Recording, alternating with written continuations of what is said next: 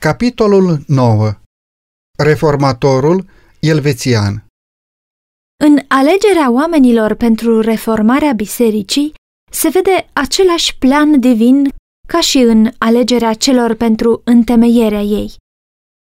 Învățătorul ceresc i-a trecut cu vederea pe oamenii mari ai pământului, pe nobilii și pe bogații obișnuiți să primească laude și omagii ca lideri ai poporului.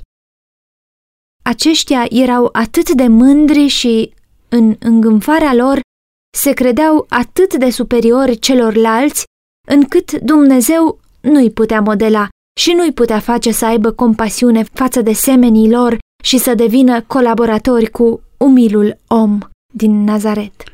De aceea, chemarea le-a fost adresată pescarilor neînvățați din Galileea, care trudeau din greu. Veniți după mine și vă voi face pescari de oameni.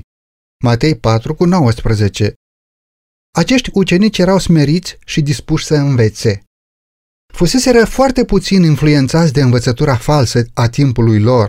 De aceea Hristos putea să-i instruiască și să-i formeze cu succes pentru serviciul său. Tot așa s-a întâmplat și în zilele marii reforme. Reformatorii de seamă au fost oameni modești, bărbați care, între contemporanii lor, erau cel mai puțin afectați de mândria care vine odată cu poziția socială și de influența bigotismului și a imoralității clerului. Planul lui Dumnezeu era să folosească instrumente umile pentru a îndeplini lucruri mari. Atunci slava nu va fi dată oamenilor, ci aceluia care lucrează prin ei voința și înfăptuirea, după buna sa plăcere. La câteva săptămâni după nașterea lui Luther, într-o colibă de mineri din Saxonia, într-o căsuță de păstori din Alpi, s-a născut Ulrich Zwingli. Mediul în care a copilărit și educația din primii ani au fost de așa natură încât să-l pregătească pentru misiunea lui viitoare. Crescut în mijlocul grandorii, frumuseții și perfecțiunii impunătoare a naturii, în mintea lui și-a făcut loc de timpuriu simțământul măreției, puterii și maestuozității lui Dumnezeu. Istoria faptelor eroice săvârșite în munții natali i-a înflăcărat visurile tinereții.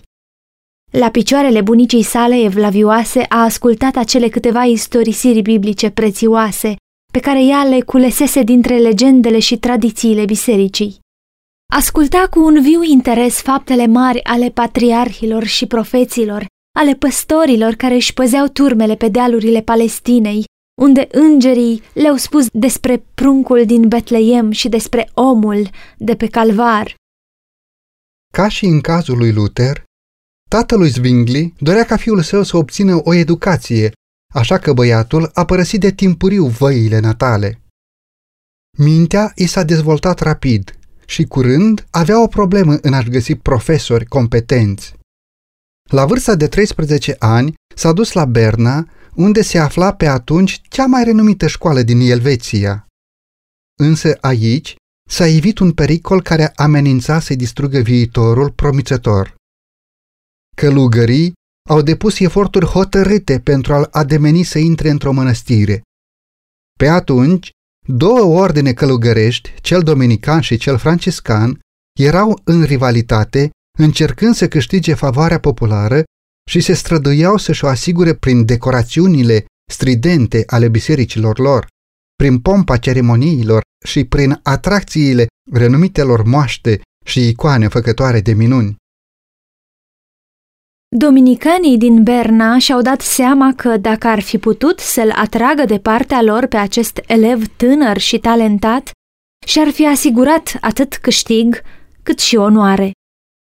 Tinerețea lui fragedă, talentul lui înnăscut de orator și scriitor, precum și înclinația sa spre muzică și poezie, ar fi fost mult mai eficientă decât toată pompa și parada pe care ei le foloseau pentru a-i atrage pe oameni la slujbele religioase și pentru a mări venitul ordinului călugăresc.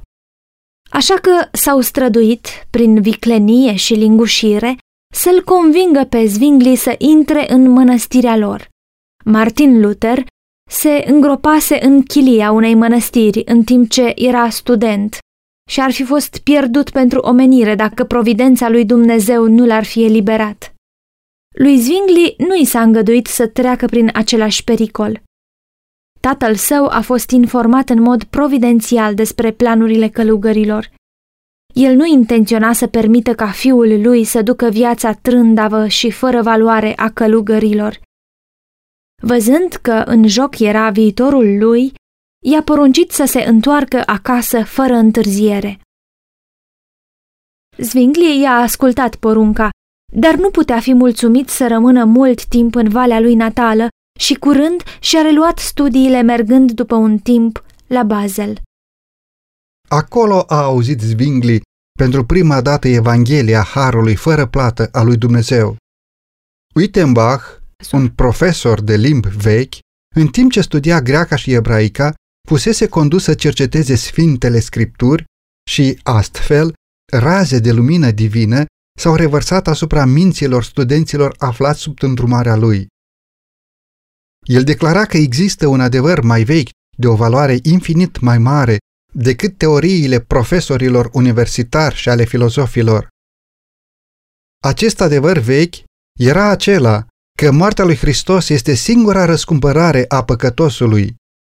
Pentru Zwingli, aceste cuvinte au fost ca prima rază de lumină care apare înainte de revărsatul zorilor. Curând, a fost chemat de la Basel ca să înceapă lucrarea vieții sale. Primul câmp de lucru a fost într-o parohie din Alpi, nu foarte departe de valea lui natală. Fiind hirotonit ca preot, s-a devotat cu tot sufletul cercetării adevărului divin, cât și-a dat bine seama, spunea un colaborator, cât de mult trebuie să cunoască cel căruia îi este încredințată turma lui Hristos. Uili, volumul 8, capitolul 5 Cu cât cerceta mai mult scriptura, cu atât vedea mai clar contrastul dintre adevărurile ei și ereziile Romei. S-a supus cuvântului lui Dumnezeu, fiind de părere că Biblia este singura regulă suficientă și infailibilă. A înțeles că ea trebuie să-și fie propriul interpret. N-a îndrăznit să încerce să explice scriptura pentru a susține o teorie sau o doctrină preconcepută, ci considera că datoria lui era aceea de a predica învățăturile ei directe și evidente.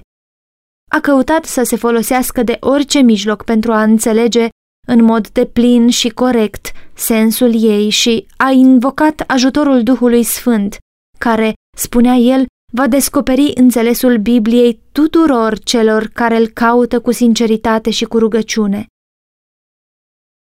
Scripturile, spunea Zwingli, vin de la Dumnezeu, nu de la om.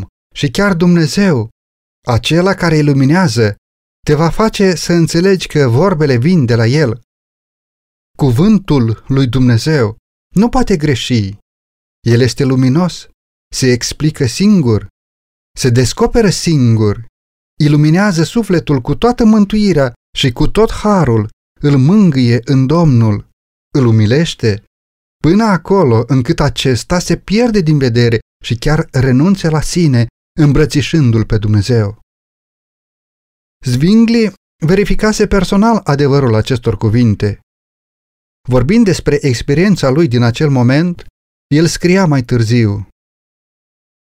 Când am început să mă dedic pe deplin studiului Sfintelor Scripturi, am venit întotdeauna în conflict cu filozofia și teologia.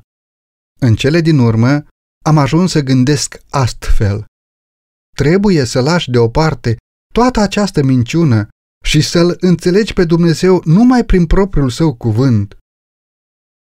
Apoi, am început să-i cer lui Dumnezeu lumină, iar Scriptura a început să nu mai fie așa complicată. Doctrina predicată de Zwingli nu fusese primită de la Luther. Era doctrina lui Hristos. Dacă Luther îl predică pe Hristos, spunea reformatorul elvețian, el face ce fac și eu. Cei pe care i-a adus el la Hristos sunt mai numeroși decât cei pe care i-am adus eu. Dar asta nu are importanță. Nu voi purta alt nume decât pe acela al lui Hristos, al cărui soldat sunt și care este singura mea căpetenie. Nu i-am scris niciodată lui Luther vreun cuvânt și nici el mie. Și de ce?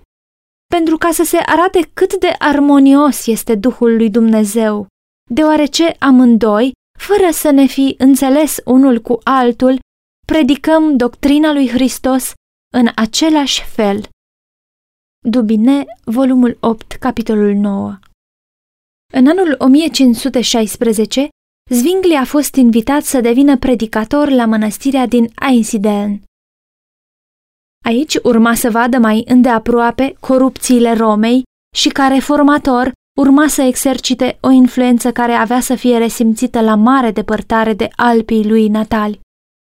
Printre atracțiile de seamă din Einsiedeln era o icoană a fecioarei despre care se spunea că avea putere să facă minuni. Deasupra porții mănăstirii era inscripția Aici se poate obține iertarea plenară a păcatelor. Capela Fecioarei era vizitată de pelerini în tot timpul anului, dar la marea sărbătoare anuală a sfințirii ei, mulțimile veneau din toate părțile Elveției și chiar din Franța și Germania. Zwingli, profund mâhnit la vederea acestei imagini, a folosit ocazia pentru a le vesti acestor sclavi ai superstiției libertatea prin Evanghelie. Să nu vă închipuiți, spunea el, că Dumnezeu este în acest templu mai mult decât în oricare altă parte a creației. Oricare ar fi țara în care locuiți, Dumnezeu este în jurul vostru și vă aude. Pot oare faptele imperfecte, ineficiente, pelerinajele lungi, darurile, icoanele, invocarea fecioarei sau a sfinților să vă asigure harul lui Dumnezeu? La ce folosește mulțimea cuvintelor cu care ne împodobim rugăciunile? La ce folosește o glugă lucioasă, un cap tuns frumos, o robă lungă cu falduri sau niște papuci brodați cu aur? Dumnezeu privește la inimă, iar inimile noastre sunt departe de El. Hristos, spunea el, care a fost oferit cândva pe cruce, este jerfa și victima care a făcut ispășire pentru păcatele credincioșilor pentru toată veșnicia. Pentru mulți dintre ascultători, aceste învățături nu erau binevenite. Era o dezamăgire amară să li se spună că au făcut în zadar drumul acela obositor. Nu puteau înțelege iertarea oferită în dar prin Isus Hristos erau mulțumiți cu vechiul drum spre cer pe care Roma îl trasase pentru ei. Ezitau să caute ceva mai bun. Le era mai ușor să-și încredințeze mântuirea în mâinile preoților și papei decât să caute curăția inimii. Însă unii dintre ascultători au primit cu bucurie vestea răscumpărării prin Hristos. Ceremoniile impuse de Roma nu le aduseseră pacea sufletească, așa că au primit prin credință sângele Mântuitorului ca ispășire. Aceștia s-au întors acasă pentru a le face cunoscută și altora lumina prețioasă pe care o primiseră. Adevărul a fost dus astfel din cătun în cătun, din oraș în oraș, iar numărul celor care veneau în pelerinaj la capela Fecioarei a scăzut foarte mult. Au scăzut darurile și, în consecință, și salariul lui Zwingli, care era plătit din acele daruri. Însă aceasta i-a adus numai bucurie, deoarece vedea că puterea fanatismului și a superstiției fusese înfrântă. Autoritățile bisericii nu erau oarbe față de lucrarea lui Zwingli, dar, pentru un moment, s-au obținut să intervină. Pe rând încă să-l câștige de partea lor, s-au străduit să-l atragă prin lingușire. Între timp, adevărul punea stăpânire pe inimile oamenilor.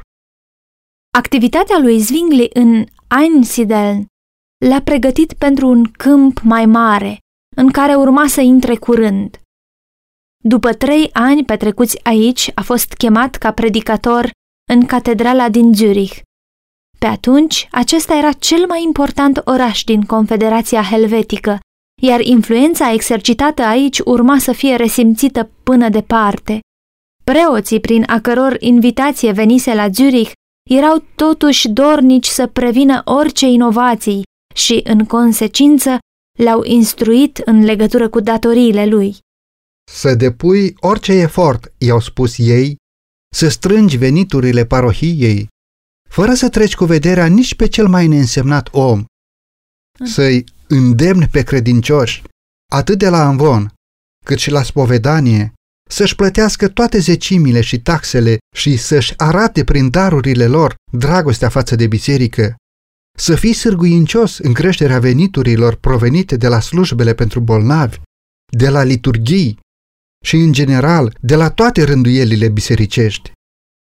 În ceea ce privește administrarea sacramentelor, predicarea și grija pentru turmă, au adăugat ei. Și acestea sunt îndatoririle capelanului. Însă, pentru acestea poți folosi un înlocuitor, îndeosebi în predicare.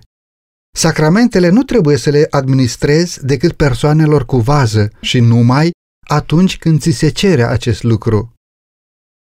Îți este interzis să faci acest lucru fără a face deosebire între oameni. Zwingli a ascultat în liniște aceste instrucțiuni și, ca răspuns după ce și-a exprimat recunoștința pentru onoarea numirii în acest post important, a început să explice modul de lucru pe care își propusese să-l adopte. Viața lui Hristos, a spus el, a fost prea mult ascuns de oameni.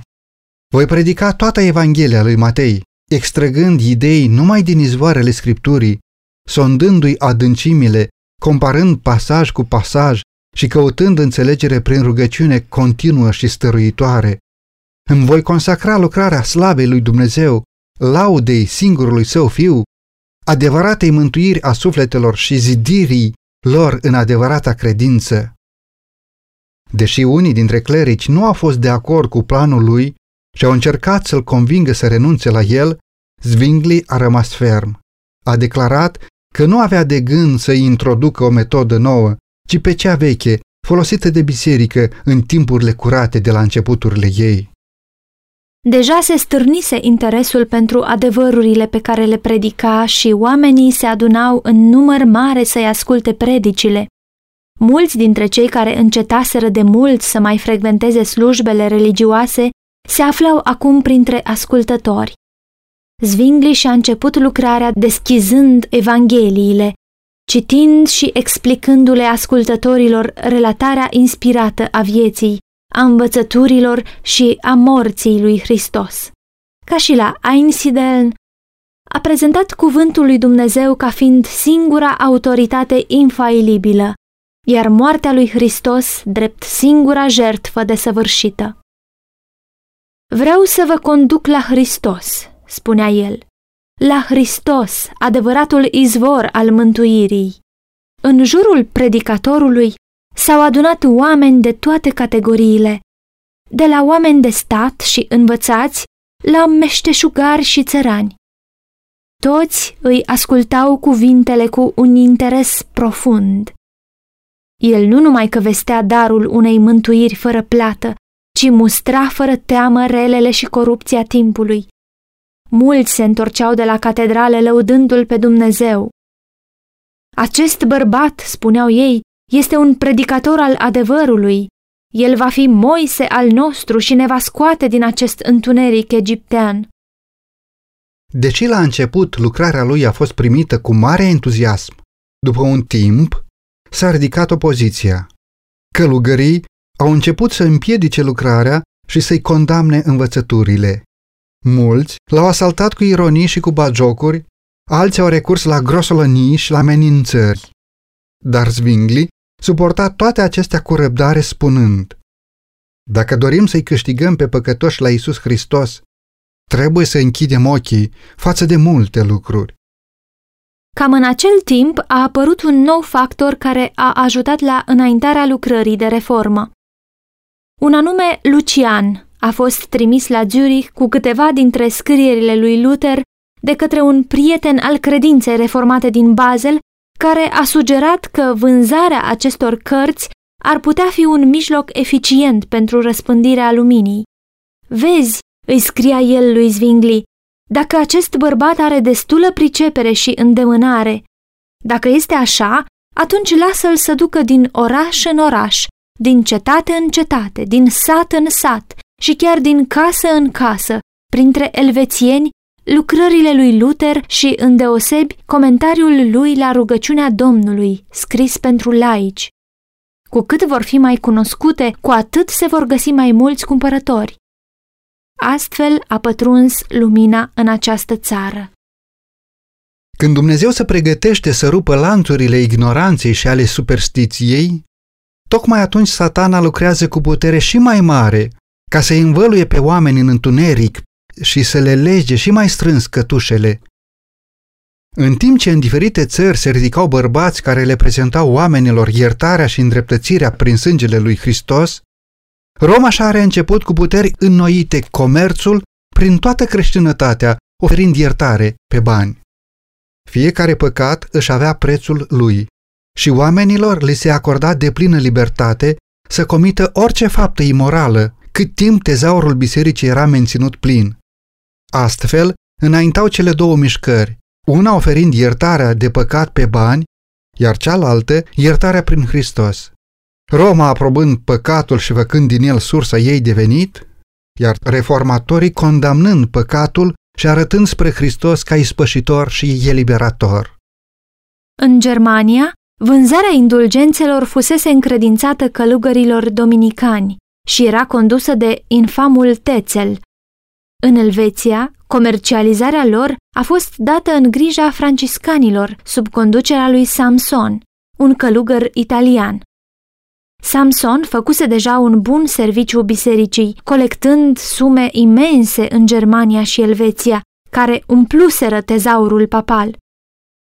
Acum străbătea Elveția, atrăgând mulțimi mari, jefuindu-i pe sărmanii țărani de venitul lor sărăcăcios și storcând daruri bogate de la cei înstăriți. Însă, influența reformei se făcuse deja simțită prin faptul că diminuase veniturile provenite din acest comerț, chiar dacă nu reușise să-l oprească. Zwingli era încă la Einsiedeln, când Samson, la scurt timp după intrarea în Elveția, a sosit cu marfa lui într-un oraș vecin. Fiind informat de misiunea lui, reformatorul a plecat imediat să-i se opună. Cei doi nu s-au întâlnit, dar atât de mare a fost succesul lui Zwingli în demascarea pretențiilor călugărului, încât acesta a fost obligat să plece în alte locuri. La Zurich, Zwingli predicase cu zel împotriva traficanților de iertare și când s-a apropiat de oraș, Samson a fost întâmpinat de un sol din partea Consiliului cu o notificare prin care îi se punea în vedere să plece mai departe. În cele din urmă, printr-o stratagemă, a reușit să intre, dar a fost alungat fără să fi putut vinde măcar vreo indulgență și imediat după aceea a părăsit Elveția.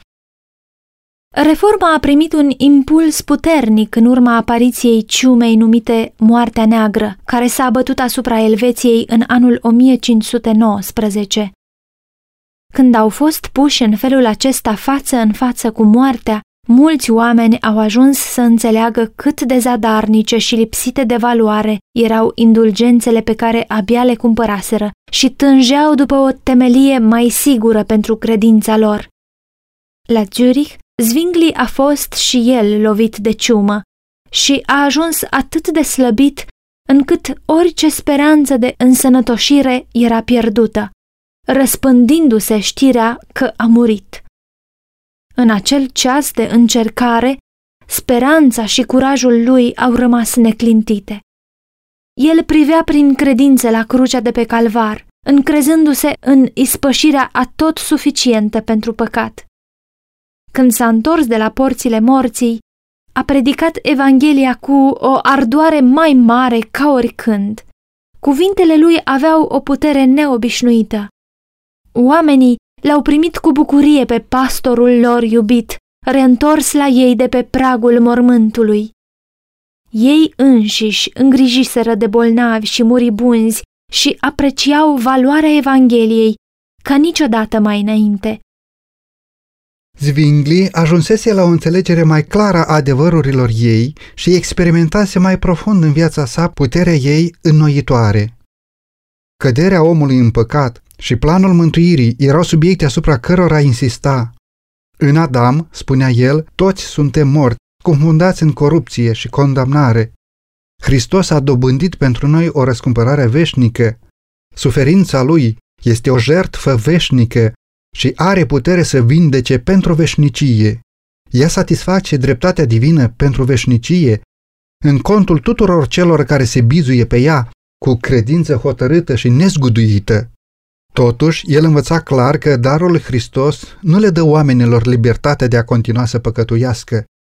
Oriunde este credință în Dumnezeu, acolo este Dumnezeu și oriunde locuiește Dumnezeu, este și acel zel care îi îndeamnă și îi constrânge pe oameni să facă fapte bune. Atât de mare era interesul pentru predicile lui Zwingli, încât catedrala era plină până la refuz de mulțimile care veneau să-l asculte. El le descoperea ascultătorilor lui adevărul puțin câte puțin, în măsura în care ei puteau să-l înțeleagă. Era atent să nu le prezinte de la început puncte care i-ar fi putut deranja și care ar fi creat prejudecăți. Scopul lui era să le câștige inimile de partea învățăturilor lui Hristos, să-i înmoaie prin iubirea sa și să păstreze înaintea lor exemplul său, iar credințele și practicile lor superstițioase aveau să fie în mod inevitabil părăsite pe măsură ce acceptau principiile Evangheliei. Reforma înainta în Zurich pas cu pas. Alarmați, dușmanii lui au început să se împotrivească în mod activ. Cu un an înainte, călugărul din Wittenberg le spunea un nu categoric papei și împăratului la Worms. Iar acum totul părea să indice o opoziție asemănătoare față de pretențiile papei la Zurich. Atacuri repetate au fost îndreptate împotriva lui Zwingli. În cantoanele catolice, din când în când ucenicii Evangheliei erau trimiși la rug. Dar nu era destul. Trebuia adus la tăcere însuși predicatorul ereziei. Ca urmare, episcopul de Constanț a trimis trei delegați la Consiliul din Zurich, care l-au acuzat pe Zwingli că învăța pe oameni să încalce legile bisericii, periclitând astfel pacea și ordinea societății. Episcopul susținea că, dacă autoritatea bisericii ar fi înlăturată, ar rezulta o anarhie universală. Zwingli a răspuns că timp de patru ani predicase Evanghelia în Zurich, care a fost mai liniștit și mai pașnic decât toate celelalte orașe ale Confederației. Atunci, spunea el, nu este creștinismul cea mai bună garanție a siguranței generale? Delegații i-au îndemnat pe membrii Consiliului să rămână în continuare în biserică, în afara căreia, declarau ei, nu există mântuire. Zwingli a răspuns, nu vă lăsați impresionați de această acuzație. Temelia bisericii este aceeași stâncă, același Hristos care a dat lui Petru numele pentru că l-a mărturisit cu credincioșie. În orice națiune, oricine crede din toată inima în Domnul Isus, este primit de Dumnezeu. Iată, într-adevăr, biserica în afara căreia nimeni nu poate fi mântuit. În urma acestor dezbateri, unul dintre delegații episcopului a acceptat credința reformată. Consiliul a refuzat să deschidă o acțiune împotriva lui Zwingli, iar Roma s-a pregătit pentru un nou atac. Când a aflat despre uneltirile dușmanilor lui, reformatorul a exclamat Lăsați-i să atace! Mă tem de ei cum se teme o stâncă tare de valurile care vuiesc la picioarele ei. Eforturile clericilor n-au făcut decât să promoveze cauza pe care căutau să o distrugă. Adevărul continua să se răspândească. În Germania, cei care aderaseră la principiile lui, descurajați de dispariția lui Luther, au căpătat iarăși curaj când au văzut progresul Evangheliei în Elveția. Pe măsură ce reforma se consolida la Zurich, roadele ei se vedeau tot mai mult în faptul că dispăruseră viciile și se instauraseră ordinea și armonia. Pacea își are sălașul în orașul nostru, scria Zwingli. Nu există nici ceartă, nici ipocrizie, nici invidie, nici luptă. De unde poate să vină această unire dacă nu de la Domnul și de la doctrina noastră care ne umple cu roadele păcii și ale evlaviei? Victoriile reformei i-au provocat pe opozanții ei la eforturi și mai hotărâte pentru a o distruge. Văzând cât de puțin reușiseră să suprime prin persecuție lucrarea lui Luther în Germania, s-au hotărât să înfrunte reforma cu propriile ei arme. Ei voiau să aibă o dezbatere publică cu Zwingli și alegând atât locul luptei cât și arbitrii care urmau să hotărască între părțile în discuție, aveau să-și ajudece victoria. Iar dacă Zwingli ar fi ajuns măcar o dată în mâinile lor, s-ar fi îngrijit să nu le scape. Liderul fiind astfel adus la tăcere, mișcarea putea fi repede zdrobită. Acest plan a fost totuși tăinuit cu grijă. S-a hotărât ca dezbaterea să se țină la Baden, dar Zwingli n-a fost prezent. Consiliul din Zurich, suspectând intențiile reprezentanților papei și fiind avertizat de rugurile aprinse în cantoanele catolice pentru adepții Evangheliei, i-a interzis pastorului să se expună acestui pericol. La Zurich, Zwingli era dispus să-i întâlnească pe toți partizanii pe care Roma i-ar fi putut trimite, dar să meargă la Baden, unde sângele martirilor adevărului tocmai fusese vărsat, însemna să meargă la moarte sigură. Ecolampadius și Haller au fost aleși să-l reprezinte pe reformator, în timp ce faimosul doctor Eck, susținut de o mulțime de doctori și prelați învățați, era apărătorul Romei. Deși Zwingli n-a fost prezent la conferință, influența lui a fost simțită. Toți secretarii au fost aleși de trimiși papali, iar celorlalți le-a fost interzis să ia note sub pedeapsa cu moartea. Cu toate acestea, Zwingli primea zilnic un raport fidel despre cele discutate la Baden. Un student care asista la dispută scria în fiecare seară un raport al argumentelor prezentate în acea zi. Alți doi studenți luau aceste rapoarte împreună cu scrisorile zilnice ale lui Ecolampadius și le duceau lui Zwingli la Zurich. Reformatorul răspundea dând sfaturi și sugestii. Scria scrisorile noaptea, iar studenții se întorceau cu ele la Baden dimineața.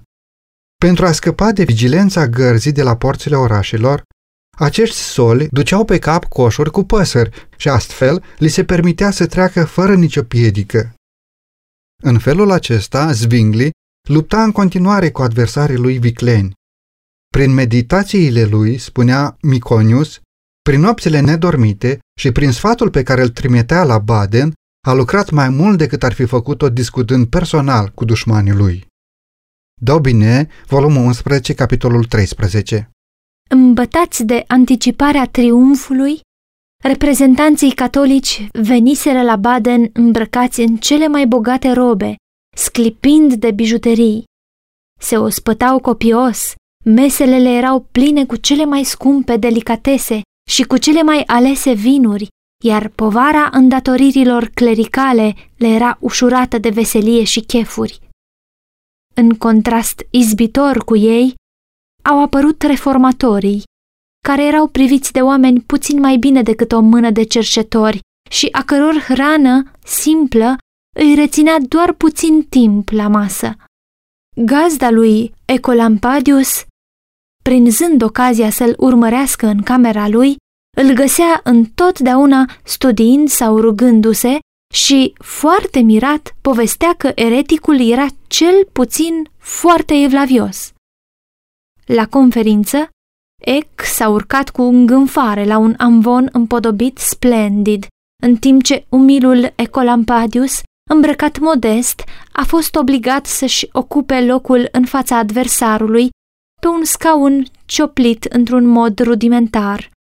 Vocea de stentor și siguranța fără margini nu l-au părăsit niciodată pe Eck. Zelul lui era stimulat atât de speranța aurului, cât și de cea a renumelui, căci apărătorul credinței avea să fie răsplătit cu o sumă generoasă. Când cele mai bune argumente ale lui au eșuat, a recurs la insulte și chiar la blesteme. Ecolampadius, modest și lipsit de încredere în forțele proprii, evitase lupta și acum a început-o făcând declarația solemnă. Nu recunosc niciun alt standard de judecată decât cuvântul lui Dumnezeu. Deși amabil și curtenitor în comportament, s-a dovedit capabil și neclintit. În timp ce reprezentanții Romei, potrivit obiceiului lor, apelau la autoritatea datinilor bisericii, reformatorul a aderat cu fermitate la Sfintele Scripturi. Datina, spunea el, n-are nicio putere în Elveția, dacă nu este în conformitate cu Constituția, iar în materie de credință, Biblia este Constituția noastră. Contrastul dintre cei doi adversari n-a rămas fără efect. Raționamentul clar, calm al reformatorului, prezentat atât de blând și de modest, a impresionat mințile oamenilor care s-au întors cu dezgust de la pretențiile lăudăroase și zgomotoase ale lui Iec. Discuția a continuat 18 zile. La încheierea ei, trimișii papali, foarte siguri pe ei, au pretins victoria. Majoritatea delegaților au trecut de partea Romei, iar dieta e declarat pe reformatori învinși și a hotărât ca ei și liderul lor, Zwingli, să fie excomunicați din biserică. Însă roadele conferinței au arătat de partea cui a fost victoria. Disputa a avut drept consecință un avânt puternic al cauzei protestante și nu mult după aceea, orașele importante Berna și Basel s-au declarat de partea reformei.